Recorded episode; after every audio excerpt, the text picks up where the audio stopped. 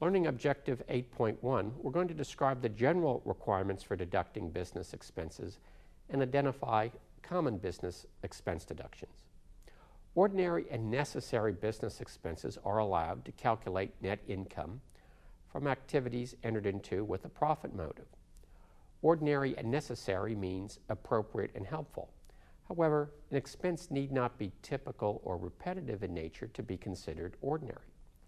Exhibit 8.1 presents examples of expenditures that are both ordinary and necessary for a typical business.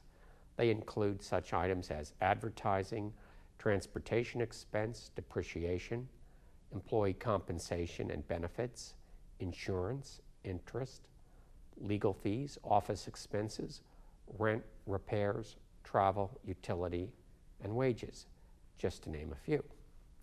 Only reasonable amounts are allowed as business expense deductions. Extravagant or excessive amounts are likely to be characterized by personal motives and will be disallowed. Let's do a learning exercise which is based on end of chapter question 45.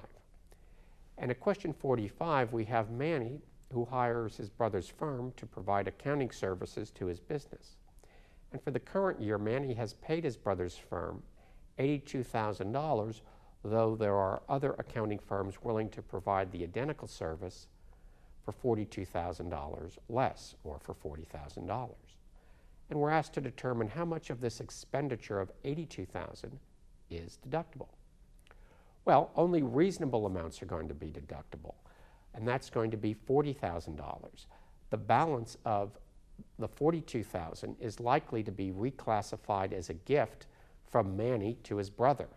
This question illustrates the importance of examining transactions between related family members very carefully as the IRS will be looking to recategorize the transaction to the most disadvantageous form for the taxpayer.